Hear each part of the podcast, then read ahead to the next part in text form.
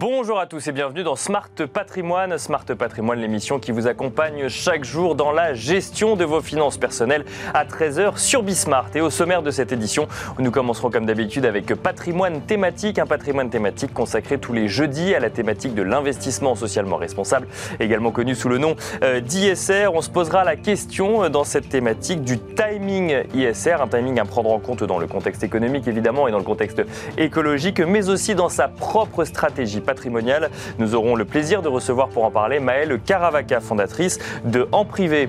Et ensuite, dans Enjeu patrimoine, nous reviendrons sur un sujet qui revient très régulièrement lorsque l'on évoque la gestion de patrimoine depuis le mois de septembre. Je veux parler bien sûr du PER, ce produit que de nombreux professionnels de l'investissement vous recommandent pour ses nombreux avantages.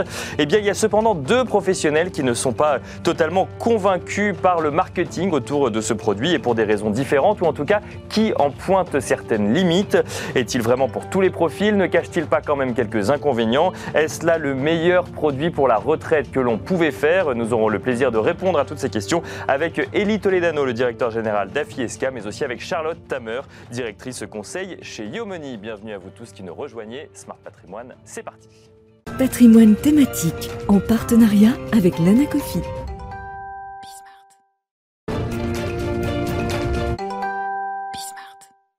Et on commence donc avec patrimoine thématique, un patrimoine thématique consacré, je le disais en introduction, euh, comme tous les jeudis à la thématique de l'ISR, l'investissement socialement responsable. Et aujourd'hui, on va tenter de répondre à cette grande question quand faire de l'ISR Alors dès maintenant, vous répondront sûrement un certain nombre de militants, mais euh, le métier des professionnels de l'accompagnement en gestion de patrimoine est aussi de regarder comment cela s'inscrit dans une stratégie patrimoniale. On vous détaille tout cela avec Maëlle Caravaca, fondatrice du cabinet en gestion de patrimoine spécialisé en ISR en privé. Bonjour Maëlle Caravaca. Bonjour Nicolas. Bienvenue euh, sur ce plateau. On va effectivement parler du timing euh, de l'ISR, donc savoir quand faire de l'ISR. J'imagine que vous avez une réponse très précise sur le sujet. Juste avant, on aime bien euh, quand on reçoit des professionnels de l'investissement socialement responsable, faire un bilan de cette COP26 qui s'est tenue il y a quelques semaines maintenant. COP26 avec un bilan assez mitigé hein, sur la capacité des gouvernements à s'entendre pour faire euh, avancer les choses dans, le, euh, dans, ce débat-là, qui n'est même plus un débat mais qui devient une urgence pour le coup. avec, et surtout une COP26 qui, bah, qui partait mal hein, dans, un, dans un sens puisqu'elle s'ouvrait sur le constat d'échec de la COP21 cinq ans auparavant. Comment est-ce que vous avez suivi ces, ces discussions et ces, et ces avancées ou non sur, sur le sujet alors c'est vrai qu'il y avait euh, beaucoup d'attentes en fait euh, autour de la COP 26 et moi, ce que, ce que je constate, c'est qu'à nouveau, euh, notre maison brûle et qu'ils ont tous regardé ailleurs. Hein. alors, on peut se féliciter qu'il y, qu'il y ait eu des avancées. Effectivement, l'objectif, c'était de rehausser les ambitions climatiques. C'était aussi de s'interroger de comment mobiliser la finance autour de ces enjeux-là, autour du défi de l'adaptation. Euh, et euh, malgré tout, euh, même si effectivement on a eu des, du soutien sur l'accélération de l'innovation, le fait de s'interroger sur la déforestation, pour la première fois, on a parlé des énergies fossiles. Bien sûr. Malgré tout, le bilan et dans la convention finale, il y a eu une, de grandes déceptions et c'est pas pour rien d'ailleurs que le président de la COP a eu une forte émotion et s'est excusé parce que parce que en fait on n'avance pas. Donc le bilan est très mitigé, d'autant plus que euh, si on regarde un peu les projections qui ont été faites, euh, et si toutes les promesses sont tenues, on arrive quand même sur une trajectoire à 2,7 degrés, donc on, s'éloigne quand même de l'objectif. Bien sûr. Et, euh, et, dans un objectif qu'on n'avait déjà pas réussi à atteindre pour 2000, enfin, en, à l'ouverture de la COP 26, et là du coup on s'en écarte encore plus. Encore, encore plus, et, et pourtant, et pourtant le changement il est encore plus physique, il est encore plus menaçant, et il y a eu aussi un gros sujet sur justement les pays les plus vulnérables qui, euh, sont en première ligne sur, ce dérèglement climatique. Et la question. Euh, euh, de l'adaptation et des pertes et dommages, là où normalement les pays développés devaient apporter leur soutien. Euh, de 100, 100, euh, milliards de dollars euh, par an. le problème, c'est qu'on n'est même pas sur une démarche de don, mais de prêt. Donc, mhm. ça, creuse encore plus la précarité de ces pays. Et puis, de toute manière, le budget n'est pas là. Quoi.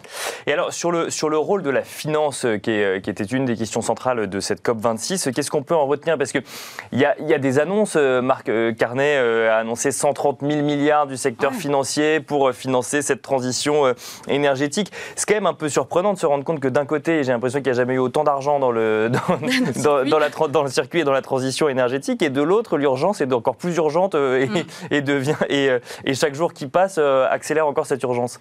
Oui, en fait, la, problématique, c'est vraiment de flécher ces capitaux et, de, et de, les mener vers les activités qui seront porteuses d'avenir. Le problème, c'est qu'on ne sait même pas définir quelles vont être les activités. En France, on se divise justement sur la question du nucléaire. et, je pense que voilà, c'est déjà très difficile de définir euh, les postes qui vont être décisifs pour cette transition. Et puis euh, certainement aussi qu'il y a euh, un tiraillement entre les intérêts économiques, politiques et puis, et puis ces enjeux de, survie. Donc. Donc effectivement, il y, a, il y, a, beaucoup d'argent dans le circuit et cet argent a encore du mal à servir et c'est là que c'est là qu'intervient par exemple les, cabinets en gestion de patrimoine, puisque du coup, quand on, quand on entend 130 000 milliards que Marc Carnet est allé voir tous les euh, grands financiers euh, des, grandes places financières dans le monde et qu'il a réussi à récolter tout cet argent, bon très bien, donc ça c'est les professionnels de la finance. Euh, la place des conseillers en gestion de patrimoine dans cet écosystème-là ou dans cette équation-là, elle est où du coup? Bah, on, porte, on porte une grande responsabilité justement à, à orienter les capitaux des clients euh, vers, euh, vers ces enjeux de développement durable parce que euh, on est intermédiaire, donc on, est un maillon justement dans ce, dans ce circuit financier. et en plus de ça, on a la connaissance justement pour orienter les clients.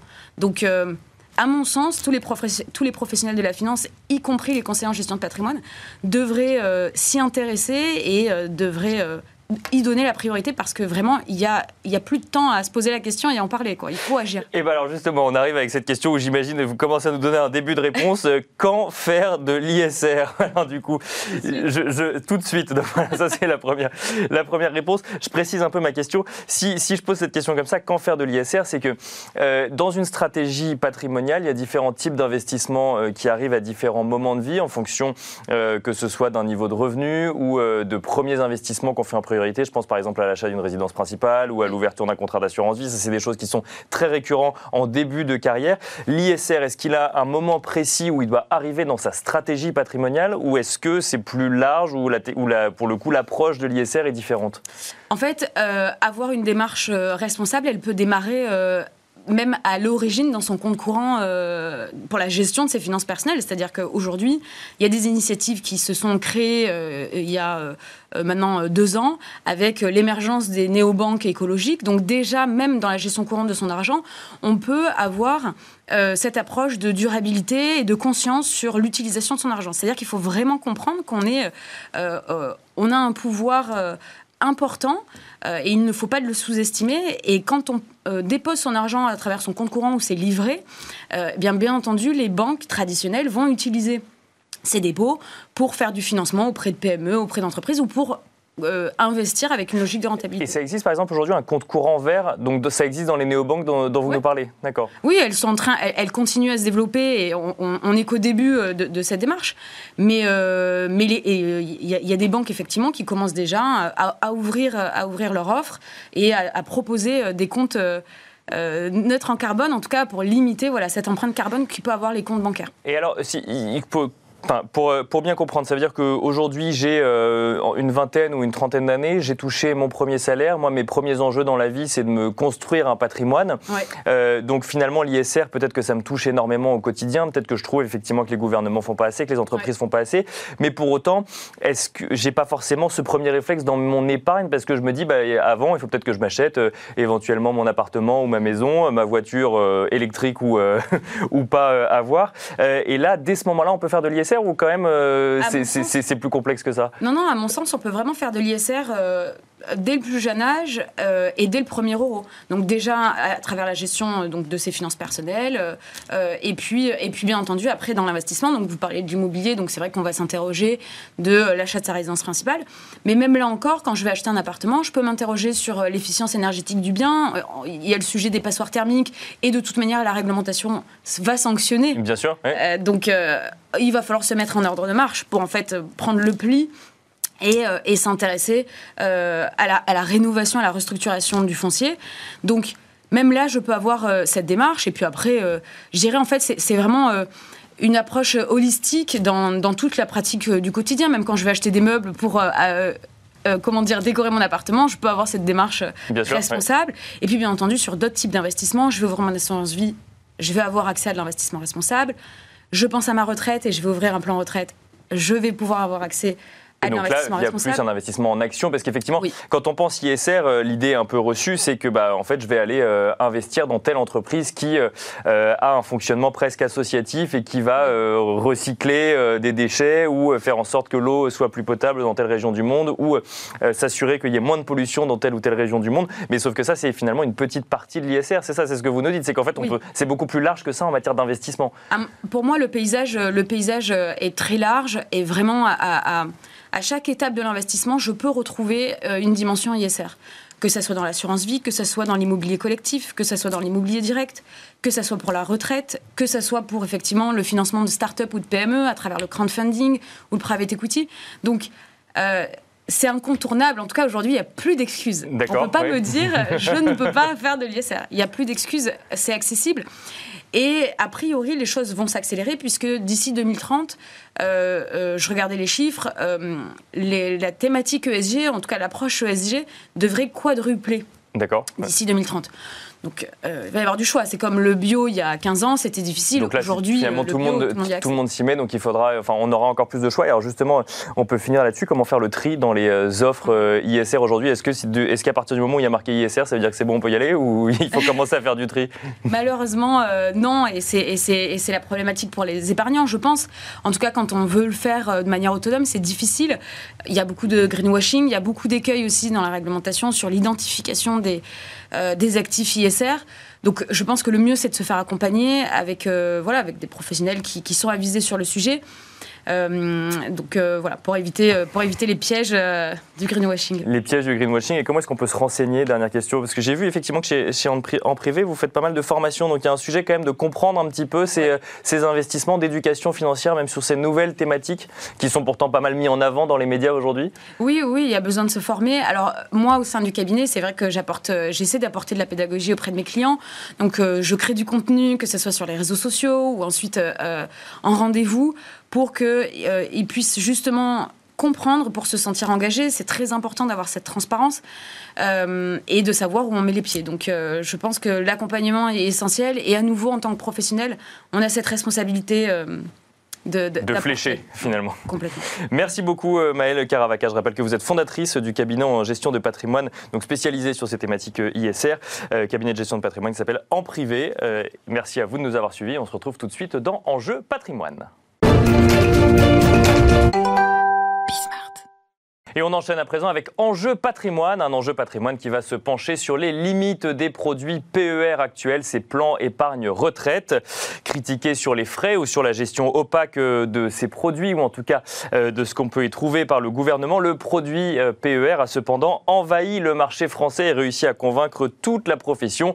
Enfin, toute non, car une poignée d'experts résiste encore à cette vague de PER dans vos portefeuilles, ou du moins pointe les limites de ce produit à prendre en compte avant d'y investir les limites du PER, un sujet que l'on traite avec Elie Toledano, directeur général d'Afiesca. Bonjour Elie Toledano. Bonjour. Bienvenue sur ce plateau. Afiesca ne fait pas de PER. Vous allez nous expliquer les raisons qui vous ont poussé à ne pas en faire. Et on en parle également avec Charlotte Tamer, directrice conseil chez Yomoni. Bonjour, Charlotte Tamer. Bonjour. Bienvenue sur ce plateau. Alors Yomoni euh, propose un PER pour le coup, ce qui ne vous empêche pas de pointer les limites ou en tout cas d'alerter sur le fait que ça ne correspond pas forcément à tout le monde ou en tout cas que quand on y va, il faut savoir dans quoi on va exactement. Exactement. On va euh, dresser ensemble les limites de ce produit financier. Je dresse quand même un contexte. Le PER a fêté ses deux ans, il n'y a pas si longtemps.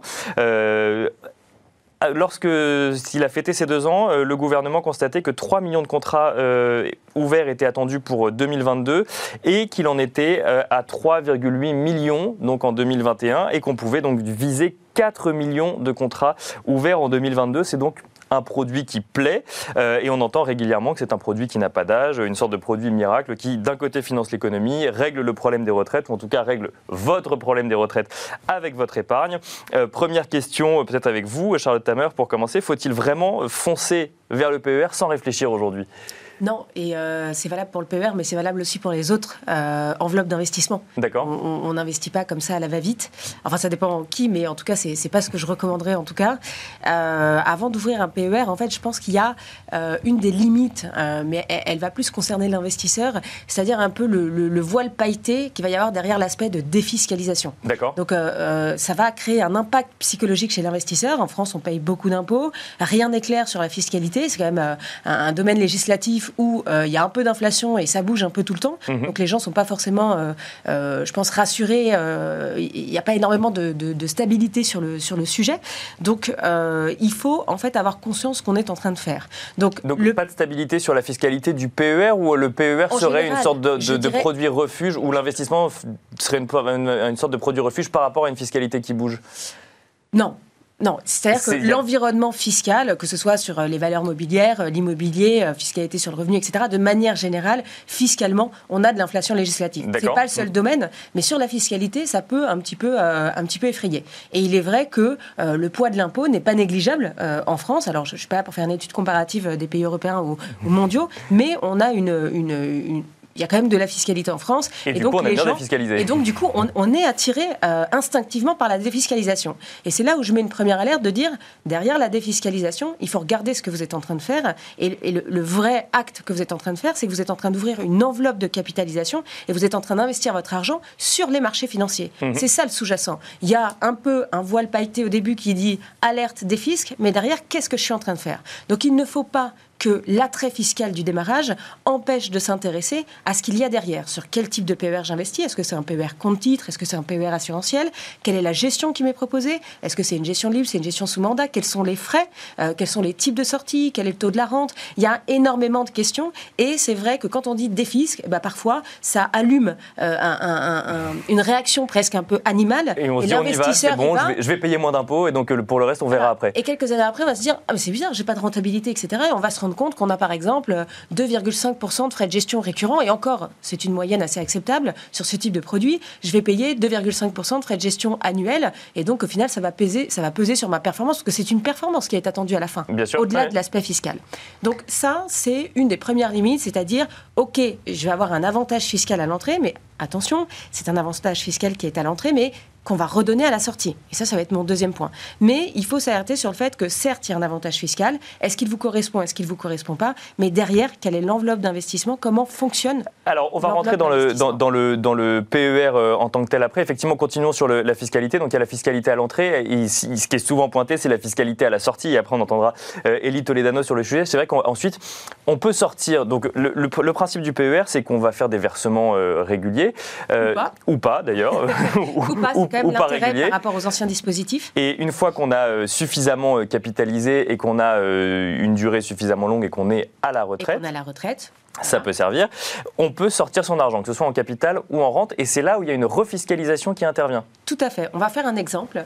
On imagine que j'ai capitalisé 100 000 euros sur mon PER, et donc on va dire que je suis. Je, fais un schéma assez simple hein, et, et, raccourci. Je suis à la tranche marginale de 41% D'accord? Je mets 100 dans mon PER, donc je vais avoir un avantage fiscal qui est de 41. En final, je n'aurais investi que 59 en fait en, valeur dans mon PER. Donc j'ai mon PER, j'ai mis ces 100, j'ai eu mon avantage fiscal, je laisse travailler mon PER pendant disons une dizaine d'années et à la sortie j'ai 150. Donc j'ai une belle rentabilité, je suis content. Et là, je dis je sors mes 150. Je suis à la retraite, je sors mes 150. Sur les 50 de plus-value, parce que si on se souvient en investissant, j'ai 50 de plus-value et que vous soyez sur un PER compte titre ou assurantiel, il y a une fiscalité de la plus-value, valeur mobilière, qui est de 30%. Prélèvement forfaitaire unique, 12, de fiscalité, 17,2 de prélèvements sociaux.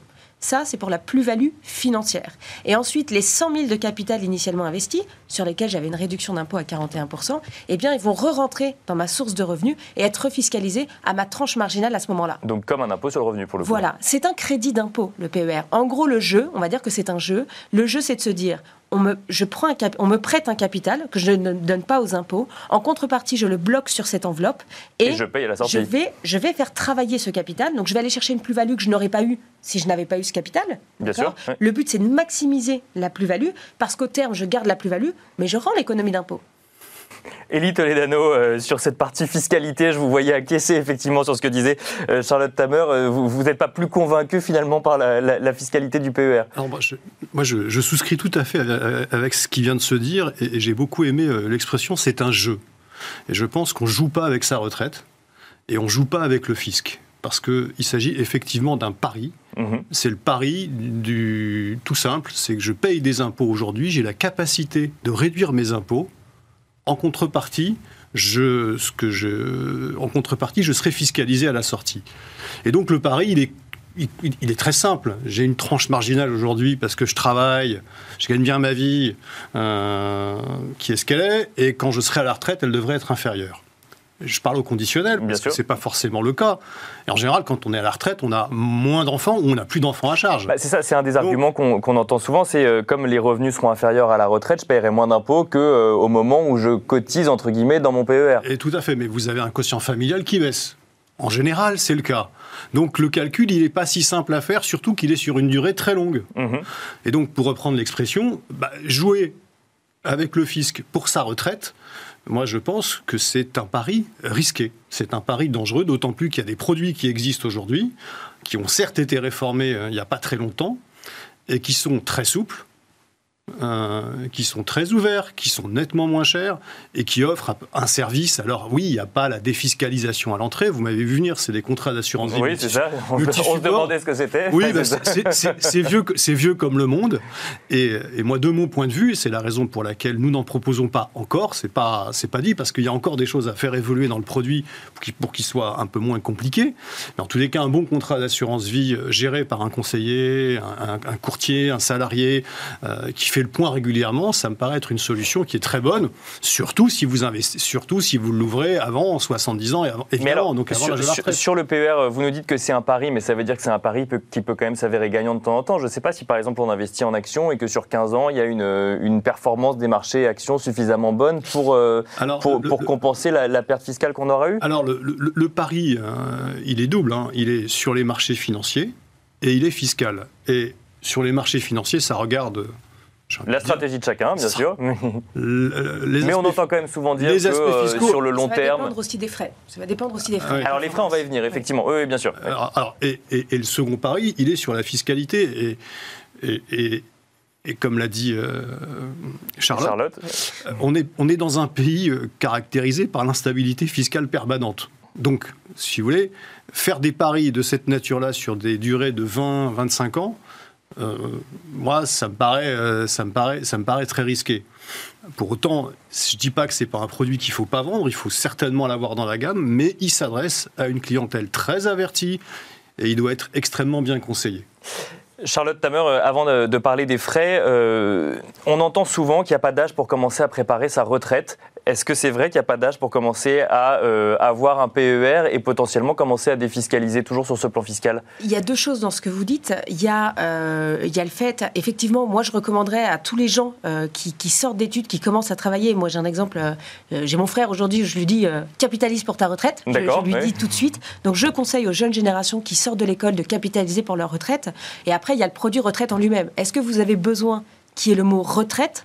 Pour capitaliser sur votre retraite. Il y a quand même un enjeu un peu marketing derrière tout ça. Donc moi, je, trouve que le PER s'adapte, effectivement, et je rebondis sur ce que vous dites, euh, s'adapte à certaines typologies de clients assez avertis, et il faut que ce soit bien conseillé. C'est quand même un, supplément de capital, vous allez chercher un supplément de plus-value, parce que vous avez un supplément de capital qui vous est prêté par l'État. Donc euh, c'est quand même un plus, mais il faut euh, remplir des critères assez précis, il ne faut pas le faire à la va-vite. après, quand on est jeune, qu'on sort d'études, et bah, généralement la tranche marginale, bah, plutôt évoluer dans le temps.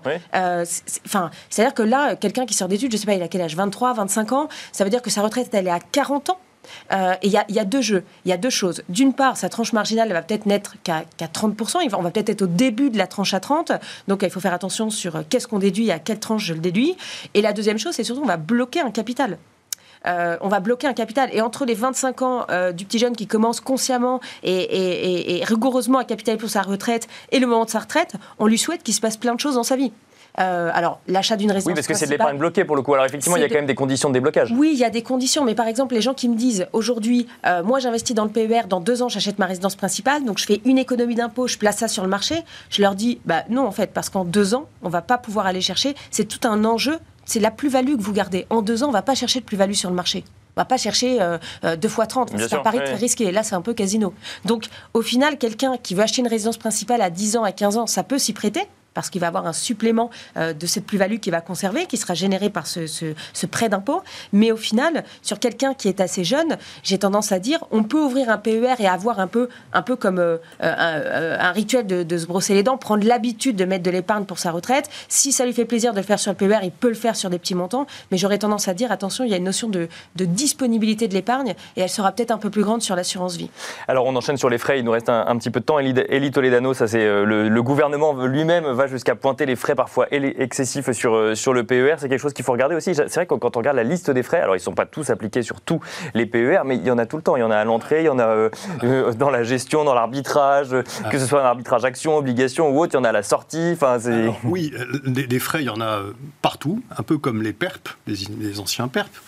Et euh, là, j'aurais tendance que je, je les défendrais. Vous voyez, je ne dis pas qu'ils sont euh, élevés ou qu'ils sont, euh, sont bas, mais euh, c'est normal. L'assureur défend la gestion finalement. Non, mais encore une fois, c'est c'est pas un produit, c'est pas un livret A, c'est pas quelque chose qu'on ouvre à la va-vite et ça demande du conseil. Qui dit conseil dit rémunération de la personne qui va le délivrer. Et donc, c'est pas anormal qu'elle soit payée euh, au travers de frais qui peuvent être, qui peuvent être appliqués. Après, sont-ils excessifs? C'est pas à moi d'en juger. Moi, je pars du principe que tout doit se payer et donc, euh, et donc qu'il y ait des frais, c'est pas choquant. Après, il y a quand même un, un élément, c'est cet empilement. Pourquoi il y aurait plus de frais que sur un contrat d'assurance vie multisupport? Certes, le conseil est peut-être un peu plus élaboré, mais un contrat d'assurance vie multisport, ça demande aujourd'hui de la technicité, ça demande de la formation, ça demande de la connaissance, et c'est pas très cher. Donc je pense qu'il y a des efforts à faire de ce côté-là, et en effet, euh, quand on est à 2,5 tout compris par an, bah, sur 10 ans, euh, ça fait un peu de performance en moins. Cha- Charlotte Tamer, le sujet, c'est également l'empilement des frais. C'est ça, c'est que on n'est pas forcément conscient de tous les frais qui vont s'empiler quand on ouvre son, son E PER. Je ne sais pas si vous avez déjà essayé de regarder une notice d'un d'un PER euh, et même d'un contrat d'assurance vie pour retrouver l'intégralité des frais entre les frais d'entrée, les frais de tenue de compte, les frais de gestion, les frais des sous-jacents, dit les frais courants, euh, les frais éventuellement de sortie, les frais Les de frais conseil, d'arrérage de rente, moi, j'aime les beaucoup frais- cela. Les frais d'arrérage de rente, etc. Euh, c'est un peu. Là, on a un deuxième jeu qu'on appelle la chasse aux frais et donc euh, ça ressemble un peu à une chasse au trésor. hein. C'est assez compliqué. Le problème, est-ce que c'est l'empilement moi, alors peut-être que, que j'ai mal saisi euh, le message, mais quelque part, il y a plusieurs euh, acteurs. Il y a le teneur de compte, euh, il y a le gestionnaire financier et il y a le conseiller. Mhm. Quelque part, cet empilement des frais, il représente les différentes catégories qui interviennent pour générer ce type de produit. Après, je pense qu'aujourd'hui, on a toutes les capacités, et c'est un choix qui est fait par le- la personne qui propose le PER, on a le choix de proposer des frais moins chers. Mais c'est un vrai choix. À un moment donné, il faut que les frais arrêtent d'empiéter sur la performance finale de l'investisseur. Et ça, c'est une prise de un peu position. plus transparent aussi, euh, Bien il y a un sujet sur la transparence. Je pense que je, je- là, je suis pas vraiment de votre avis, vous voyez, parce que euh, en assurance vie, un domaine que on, pratique tous beaucoup plus que le PER, qui, est relativement récent, justement, quand on parlait d'inflation législative, on a empilé les documents précontractuels pour expliquer aux clients quels étaient les frais qu'il allait payer. Objectivement, moi, je mets au défi nos téléspectateurs d'y comprendre quelque chose. C'est-à-dire, en fait, entre les frais du contrat, les frais des supports, le DIC, l'IPID, Donc le c'est pas forcément un sujet qui est lié au PER, mais qui est plus non, large que ça. Mais, mais voilà, il y, a- il y a trop de textes et on empile des textes, on empile des, des documents et on- en fait, on ne comprend plus rien. Eh ben, on finira là-dessus. Il faudra qu'on refasse un sujet effectivement sur la compréhension effectivement des produits financiers. Euh, merci beaucoup Elie Toledano, directeur général d'AFISK. Merci Charlotte Tamer, directrice Merci. conseil chez Yomoni. Et quant à nous, on se retrouve demain pour un nouveau numéro de Smart Patrimoine.